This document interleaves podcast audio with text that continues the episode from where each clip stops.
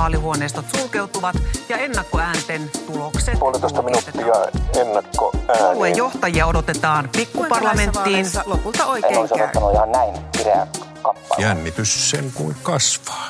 Eduskuntavaalit. Moi vaan ja tervetuloa kuuntelemaan Ellunkanojen eduskuntavaalit podcastia. Minun nimi on Olli-Pekka Koljonen ja kanssani täällä studiossa tuttuun tapaan Tuomas Nurmela. Terve, terve. Eletään vuotta 2023 ja, ja vaalit, eduskuntavaalit lähestyy niin kuin podin nimi on. Tänään toinen päivä helmikuuta julkaistiin tuore puoluekannatusmittaus Ylen, Ylen taloustutkimuksella tekemä Gallup ja tämähän oli ehkä vähän, ehkä jopa yllätyksellinen.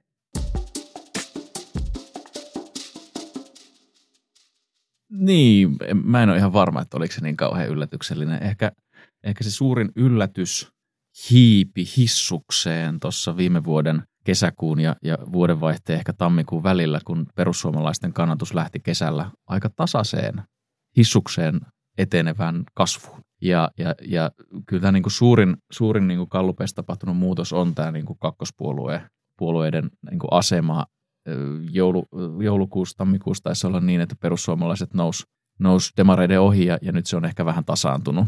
Ja mun mielestä se niin kuin ei ole älytön yllätys sitten loppujen lopuksi. Sekään ei ole mun mielestäni yllätys, että kokoomus on tullut alas. Et mä oon oikeastaan odottanut koko ajan, että kokoomus tulee, tulee alaspäin ja sieltä 26 prosentistahan kokoomus tuli 23 pinnaa, pinnaa jo tuossa viime vuoden lopulla ja nyt tämä puolentoista prosentin pudotus tietenkin tuntuu isolta, mutta en mä pidä sitä varsinaisesti niin kuin suurena yllätyksenä.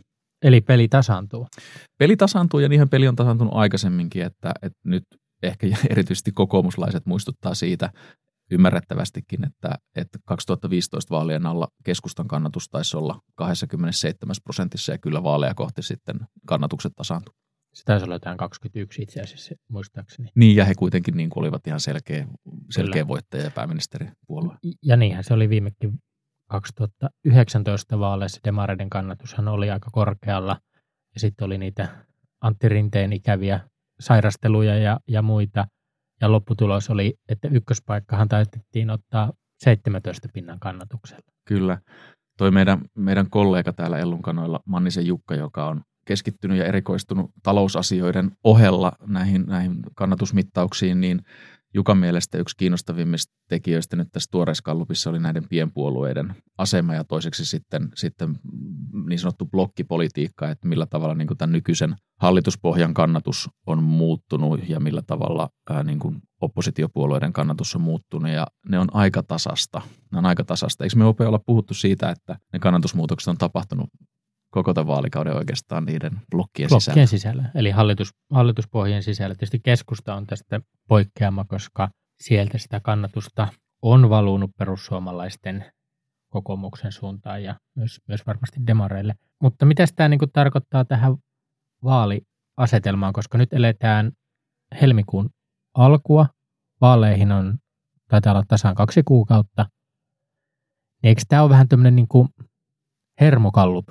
No on tämä osaltaan hermokallup, että kyllä mä, mä luulen, että kaikissa puolueissa on seurattu sitä, että miltä helmikuussa tulee näyttämään.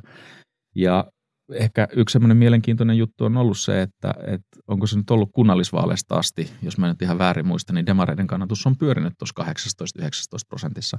Että se on ollut aika tasasta. Ja jos mun muisti ei nyt ihan väärin pelaa, niin, niin samantyyppistä liikehdintää taisi olla vanhan sen ykkösen tai vanhan sen kakkosen aikana niin keskusta osalta.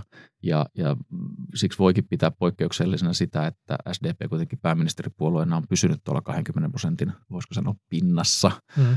nyt niin kuin pidemmän aikaa, ja, ja se varmaan vaikuttaa myös näihin vaali, vaaliasetelmiin. sehän on poikkeuksellista, että yleensä niin kuin 2000-luvulla aina pääministeripuolueen kannatus on tullut alaspäin. Ja nythän on poikkeuksellista, että demareiden kannatus on noussut siitä 17,7. Toki ehkä niin kuin muistaen se, että viime, viime vaalien kannatukset oli ehkä jotenkin poikkeuksellisen, kun oli niin ne kaikki kolme puoluetta niputtautui siihen 17, että, että siinä niin kuin heiluntavaraa muutenkin on.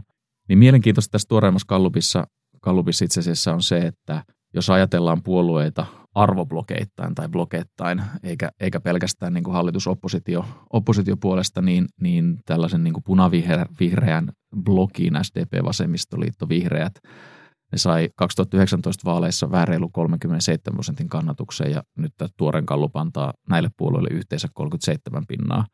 Ja sitten tämmöinen niin kuin porvarillinen oikeisto, kokoomus ja keskusta, niin, niin tota, oli, oli tota, vähän vajaa 31 pinnaa ja, ja nyt se on sitten vähän vajaa 32 pinnaa. Et, et ei sillä niin kuin kauhean suuria muutoksia ole tapahtunut. Ja perussuomalaiset itse asiassa ulkona tästä niin kuin tällaista blokkia. Ja perussuomalaiset, jos siihen lisätään tavallaan, niin aika lailla samassa, missä se oli 2019. Se on just näin, se on just näin. Mutta tähän tulee vaikuttaa isosti tähän niin kuin mielenmaisemaan myös puolueiden sisällä. Jos ajatellaan, musta tuntuu, että ehkä demareidenkin leirissä ajateltiin, että perussuomalaiset jatkaa nousuaan mm-hmm. ja, ja he niin kuin matkaavat kohti ehkä ykköspuoluettakin ja, ja demarilla saattaa tulla niin kuin miinusta. Ja nyt kun tämä onkin toistepäin, että ne nousi takaisin kakkoseksi demarit, niin mä veikkaan, että pääministerin puolueen puheenjohtaja Sanna Marinin itsetunto ainakin niin kuin nousi roimasti, koska ehkä tälleen niin kuin, ehkä julkisessa keskustelussa paljon pohdittu sitä, että kun vaalikeskusteluihin mennään, Sanna Marin on aika hyvä esiintyjä mm. moni, monien mielestä ja sitten jos taistelu kilpistyy nyt sitten niin kuin isosti kokoomuksen Petteri Orpon kanssa väittelyyn, mitä on jo ollut ilmoilla näissä kaksinkamppailuissa, joita on ollut. Mm, mm. Ja Orpo on ollut vähän haparoiva esiintyjä. Että onko niin, että pärjääkö Petteri Sannalle näissä väittelyissä? Kyllä mä uskon, että Petteri pärjää. He ovat hyvin erilaisia ihmisiä luonteeltaan ja mä luulen, että Petteriltä ei niinku sellaista äly, älytöntä ilotulitusta olla odottamassakaan. Ehkä vähän tämmöisenä sivuhuomiona mulle kertoo tosi paljon Sanna Marinista se, että hän jäi Pirkanmaalle, Pirkanmaalle ehdolle eikä tullut, tullut Uudellemaalle tai saatika Helsinkiin. Mm, Marinihan liittyy tämmöistä niin kuin aika voimakasta antifaniutta, eli, eli, eli hän jakaa mielipiteitä ja, ja hän, hän varmasti ymmärtää tämän tosi hyvin. Ja mä itse ajattelen, että, että kokoomuksen Elina Valtoseen liittyy samanlaista antifaniutta ja faniutta. Ja olisin niin todella, todella mielellään nähnyt sen, että Sanna Marinissa olisi ollut rohkeutta tulla tämmöiseen Boss Ladyjen kisaan Helsingin vaalipiiriin. Se olisi ollut tosi mielenkiintoinen, mielenkiintoinen asetelma, mutta nyt, nyt mennään niin tällä, tällä kuviolla. Mutta ehkä se niin kuin näin vaalien lähestyessä, onko se ope sillä tavalla, että kannattaa alkaa seurata vähän, että minkälaisia minkälaisille väleille niin puolueiden, puolueiden niin paikkamäärät itse asiassa voisi vois muuttua, koska eihän olla prosenteilla suoraan ole merkitystä, koska meidän vaalipiirijako on sellainen kuin se on. Jep, että jokaisessa vaalipiirissä käydään, käydään niin kuin omat, omat vaalinsa. Kai, jos näitä paikkaennusteita vähän katsoo, niin kokoomuksen paikat varmaan asettuu jonnekin 4953 paikkamäärissä, demareilla 40 siinä vähän alle ja, ja jopa 4-5. Perussuomalaiset sitten siitä vähän ala, alapuolelle 40 molemmin puolin.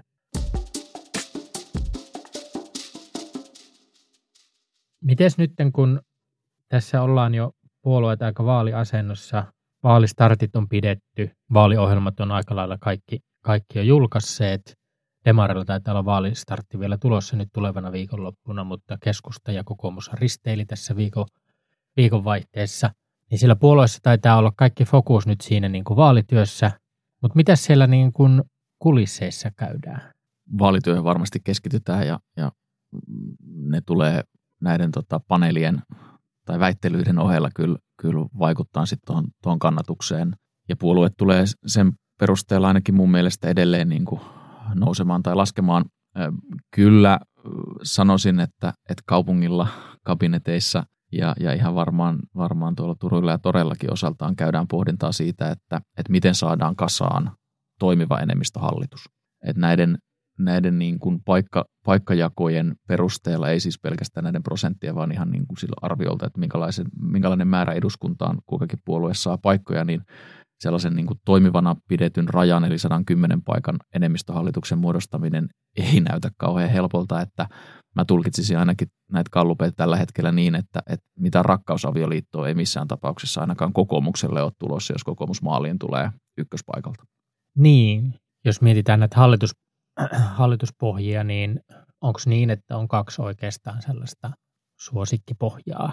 Sinipuna, joko, joko tota, kokoomuksen tai demareiden vetämänä, tai sitten tuota, tämmöinen porvarihallitus kokoomuksen ja perussuomalaisten ympärille. Nämä varmaan ne päävaihtoehdot tällä, tällä hetkellä on. Mä jotenkin itse ajattelen, että edelleen niin kuin näkisin ja kokisin niin, että kokoomus tulee vaaleissa ykköspaikalle. Kokoomus on pystynyt nyt viime, viime, viimeisten vaalien aikana kuitenkin tekemään aika onnistuneita kampanjoita ja en näe, näe just nyt mitään syytä, että, että kannatus, kannatus lähtisi laskuun. Eli hallituspohja tulla, tultaneen rakentamaan, huom, tultaneen rakentamaan ää, kokoomuksen ja mahdollisesti toiseksi tulleen puolueen pohjalle. Ja, ja tästä niin kuin poikkeus ehkä on se, että miten kokoomus näkee, että minkälaisia asioita kokoomus on valmis tai halukas itse asiassa tulevalla vaalikaudella sitten edistämään. Että perussuomalaisten kanssa voidaan edistää niin kuin hyvin erityyppisiä kuin sitten demareiden kanssa.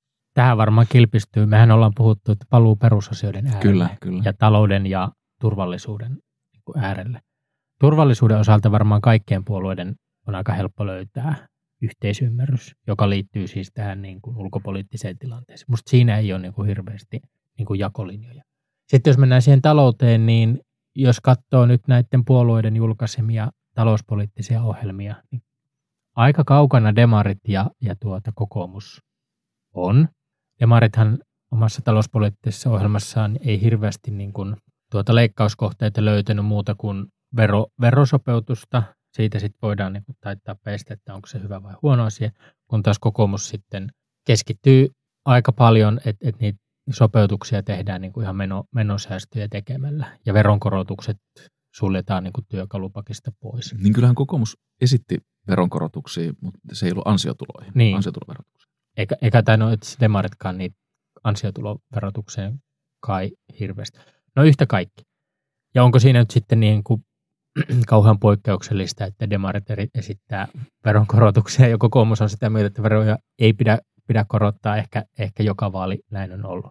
Mitä sä uskot, että voiko, niin näiltä ohjelmapapereilta ja sitten ottaa huomioon vielä Orpon ja, ja, ja tuota Marinin ehkä semmoinen aika sähäkkä yhteenotto monissa, monissa vaalikeskusteluissa jo tähän asti, niin voiko se löytää toisiaan? No mä, mä uskon, että ne molemmat on poliitikkoja, että sitten tilanne, aikapaikka ja seura määrää sen, että mihin, mihin, minkälaisiin juttuihin haluta, halutaan lähteä. Ja mä ed- edelleen ajattelen, ajattelen niin, että kokoomuksen kannalta kysymys on siitä, että minkälaisia asioita kokoomus haluaa tulevalla vaalika- vaalikaudella saada aikaiseksi. Uskotaanko siihen, että demareiden kanssa ei toistuisi Kataisen hallituksen aikainen neliraaja jarrutustaktiikka, missä, missä demareiden tavoitteena oli vain ja ainoastaan upottaa kokoomusta ja estää kokoomuslaisten asioiden eteenpäin vieminen. Yksi asia, mitä mä oon miettinyt, niin liittyy siihen, että minkälaisella hallituspohjalla niin työmarkkinoihin liittyviä uudistuksia voitaisiin viedä eteenpäin ja, ja useasti ajatellaan tai on sanottu, olen itse ainakin kuullut sanottaneen, että, että tämmöisen porvarihallituksen aikana on se pohja sitten mikä tahansa, niin työmarkkinat on kauhean niin kuin epä, epävakaita ja on lakkoja ja kaikkea muuta, mutta kyllä mun mielestä viimeistään tämän hallituksen aikana on osoittautunut se, että se on ihan sama, vaikka demarit olisi pääministeripuolueena, niin niitä lakkoja tulee. Että työmarkkinat siltä osin kyllä elää vähän niin kuin omaa elämäänsä verrattuna tähän niin kuin hallituspolitiikkaan. Sitten perussuomalaisten osalta kuka tahansa heidän kanssa hallitukseen menee, jos niin kävisi, niin joutuu varmasti puolue tekemään niin kuin isoja myönnytyksiä sitten sit maahanmuuton saralla ehkä erityisesti varmaan jos ajatellaan, että kokoomus ja perussuomalaiset menisi niin tälleen ohjelmallisesti ja puheenparren myötä perussuomalaiset on liikkunut aika paljon niin kuin oikealle. Mm. Riikka Purra ja, ja Jussi halla jotka sitä aatteellista ydintä on, on mieleltään aika, aika oikeistolaisia talouspolitiikkaa. Mm. Mm. Et siitä varmaan aika helposti löytyisi, löytyisi yhteisymmärrys, mutta kyllä sitten varmaan kokoomukselle niin tulee aika kivuliaita rajapintoja sitten niin kuin maahanmuuton, EU-politiikan, tämmöinen niin ihmisarvokysymykset on aika vaikeita yhteensovittaa perussuomalaisten kanssa, kun taas sitten Demarren kanssa ehkä talouspolitiikka voisi olla vaikea. Onko ne sitten Demarit kovin myötämielisiä ehkä työmarkkinauudistuksia tekemään? Jos muistetaan taas sitten se Sipilän, Sipilän hallituskausi, kikypolitiikkaa tehtiin ja sehän oli itse asiassa iso polttoaine sitten aktivoimaan, aktivoimaan niin kuin Hakaniemeä ja, mm. ja niin kuin demareitakin. Sehän oli se käännekohta, missä Antti Rinne, jonka kannatus oli aika heikkoa oppositiojohtajana, niin se käännepistehän oli se suurmielenosoitus, mm, jossa niin kuin mm. jalat rupesi ottaa maahan ja siitä sitten niin kuin alkoi alko puolueen nousu, että se on varmaan muistissa aika, aika niin kuin monella paikkaa. Mutta ehkä jos tätä summaa, tätä hallitusspekulaatiota, niin kyllä tämä taloushan tulee näyttelemään joka tapauksessa niin kuin isoa roolia. Ja musta tuntuu jotenkin, että kokoomus on ladannut tavallaan tämän talouskeskustelun ympärille tosi paljon myös sellaista niin kuin poliittista ää, niin kuin pääomaa, että tälle pitää tehdä jotain. Sillehän niin kuin täytyy silloin tehdä jotain. Mm, mm. Ja niinhän aina on, että vaalien jälkeen sitten on vaalien jälkeinen aika. Ja, ja sitten katsotaan niitä asioita niin kuin uudelleen. Ja, ja perinteisesti isot puolueet on sitten, niin kuin, sittenhän niistä neuvotellaan niistä kysymyksistä. Kyllä, se on, se, on, se on juuri näin. Mutta jos sä olisit vaikuttamassa nyt, eduskuntavaaliohjelmiin ei kannata enää vaikuttaa, kun ne on, ne on julkaistu ja ehkä vaalikeskusteluihinkin niin kun ne, ne menee omaan rataan, mutta jos hallitusohjelmaa, niin onko se sitten se, siinä ratkee kaikki neljäksi vuodeksi vai? Ei siinä kyllä ratkee. Ei ole tainnut nyt viimeisen, viimeisten vaalien, vaalien jälkeen niin hallitusohjelmia ainakaan kokonaisuudessa, kokonaisuudessa toteutettu, että syitä varmaan monia aika loppuu kesken on liian laajoja hallitusohjelmia. On sellais, hallitusohjelmaan on niin kuin alkuperäisen sovun hengessä nostettu sellaisia kysymyksiä, joista oikeasti ei sitten ole yhteisymmärrystä, eli niitä on joku puolue lähtenyt jarruttamaan, ja syitä on, syitä on niin kuin monia. Mä itse ehkä näen, että, että sit hallitusohjelmasta pitää tehdä hyve, Eli jos sieltä nyt ei sitä lempikirjasta löydykään, niin täytyy jotakin vipuvartta sitten niille omille tavoitteilleen sieltä löytää. Ja toisaalta vaikka se oma tavoite sieltä löytyisikin, niin ei ole kirkoskuulutettu, että se menee eteenpäin. Ja, ja ne vaikuttajat, jotka ajattelee, että kun hallitusohjelma on päätetty ja uusi hallitus muodostettu, että voisi jotenkin alkaa lepäämään laakereilla, niin on väärässä. Et silloin vasta se duuni alkaa. Ja silloin aletaan pelaamaan sitä niin kuin tämän hallituksen politiikkaan liittyvää lyhyttä peliä, mutta sitten aletaan pelaamaan jo sitä niin kuin neljän vuoden päähän liittyvää pitkää peliä. Et, et kyllä nämä on, on niin kuin järkevää ottaa molemmat, molemmat niin kuin tarkasti ja hyvin huomioon. Se on näin. Jos otetaan esimerkki vaikka hallitusohjelmassa oli kirjaus vaikka, että, että luodaan ruuhkamaksulainsäädäntö. Mm, kyllä. Ja, ja osa sitä vastusti ja osa sitä piti tärkeänä ja, ja eipä sitä koskaan luotu. Eli tavallaan ei se niin kuin ole kuitenkaan sit se lopullinen totuus. Ja sitten mun mielestä iso kysymyshän on myös sit se, että hallitusohjelman jälkeen tehdään niin kuin priorisointia, että missä järjestyksessä mikäkin tehdään. Kyllä. Et jos muistellaan tämän hallituksen niin kuin alkua, niin taisi olla ensimmäinen asia, mitä ruvettiin tekemään, oli oppivelvollisuuden pidentäminen, koska se oli demareille vuosikymmenten tavoite. Eli, eli, eli tavallaan sen jälkeen tapahtuu sit sitä todellisuuden määrittelyä sit siihen, että miten sitä tehdään ja missä ajassa tehdään ja saako se niin kuin joskus rahat.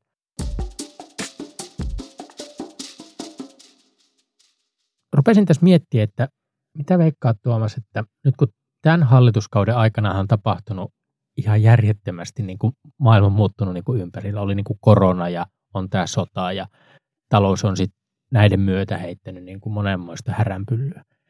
Niin mitä veikkaat, että onko puolueilla tämän neljän vuoden kokemuksena, kun ne menee sinne hallitusohjelmaneuvotteluun, niin siihen jotain niin kuin uutta vai luodaanko siellä edelleen niin kuin tosi tarkka maailmanselitys sille seuraavalle neljälle vuodelle? Vai mitä se veikkaat, että johtaako se vähän siihen, niin kuin, kun mun mielestä senhän pitäisi olla semmoinen strateginen tavoitepaperi. No, sitten politiikan todellisuus on, koska me emme luota siihen ka- ka- kaveriin, että me pysytään siinä tavo- tavoitteessa, vaan keinot pitää niin kuin määritellä tarkkaan. Mutta onko tässä tapahtunut jotain niin kuin tämän suhteen, että me saadaankin jotenkin ehkä erityyppinen hallitusohjelma?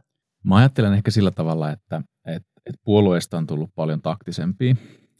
Tämä maailman, maailman mullistus on nyt vaan ehkä rauhoittanut hetkellisesti sitä tilannetta.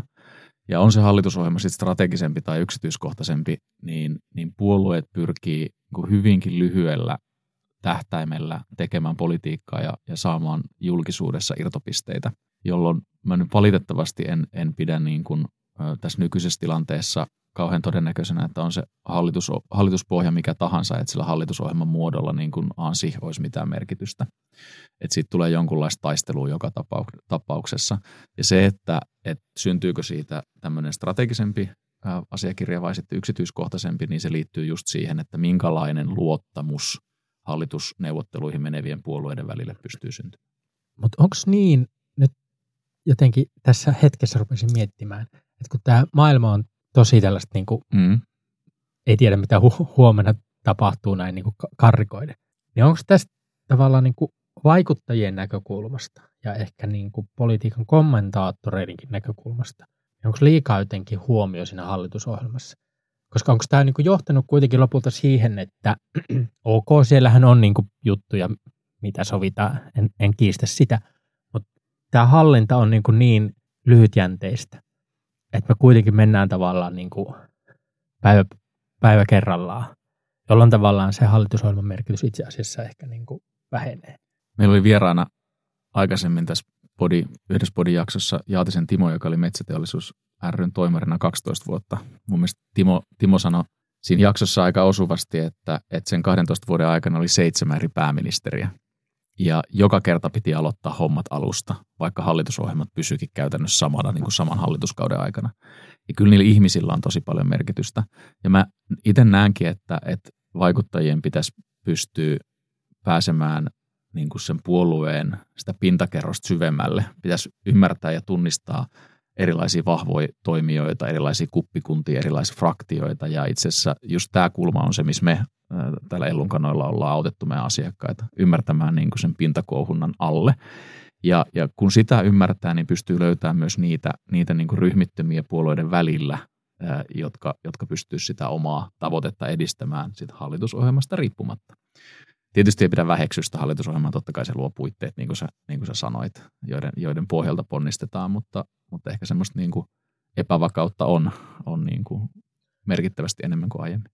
Elämme siis tämmöistä kaauksen maailmaa. Niin se vissiin on. Ja kaauksen maailmassa niin kuin tarkat maailmanselitykset on aika hankalia.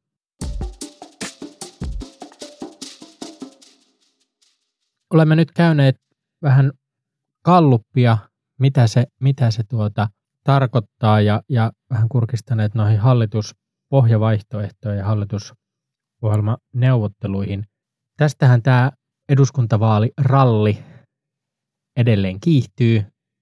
Me taidamme päättää tämän jakson tähän ja, ja seuraavissa jaksoissa kurkistetaan taas uusiin aiheisiin ja tuttuun tapaan saa laittaa ehdotuksia vieraista, ehdotuksia teemoista, mitä täällä olisi vielä ennen huhtikuun jännitysnäytelmän päivää niin tarpeen käsitellä. Mutta kiitoksia kuulijoille täältä tähän.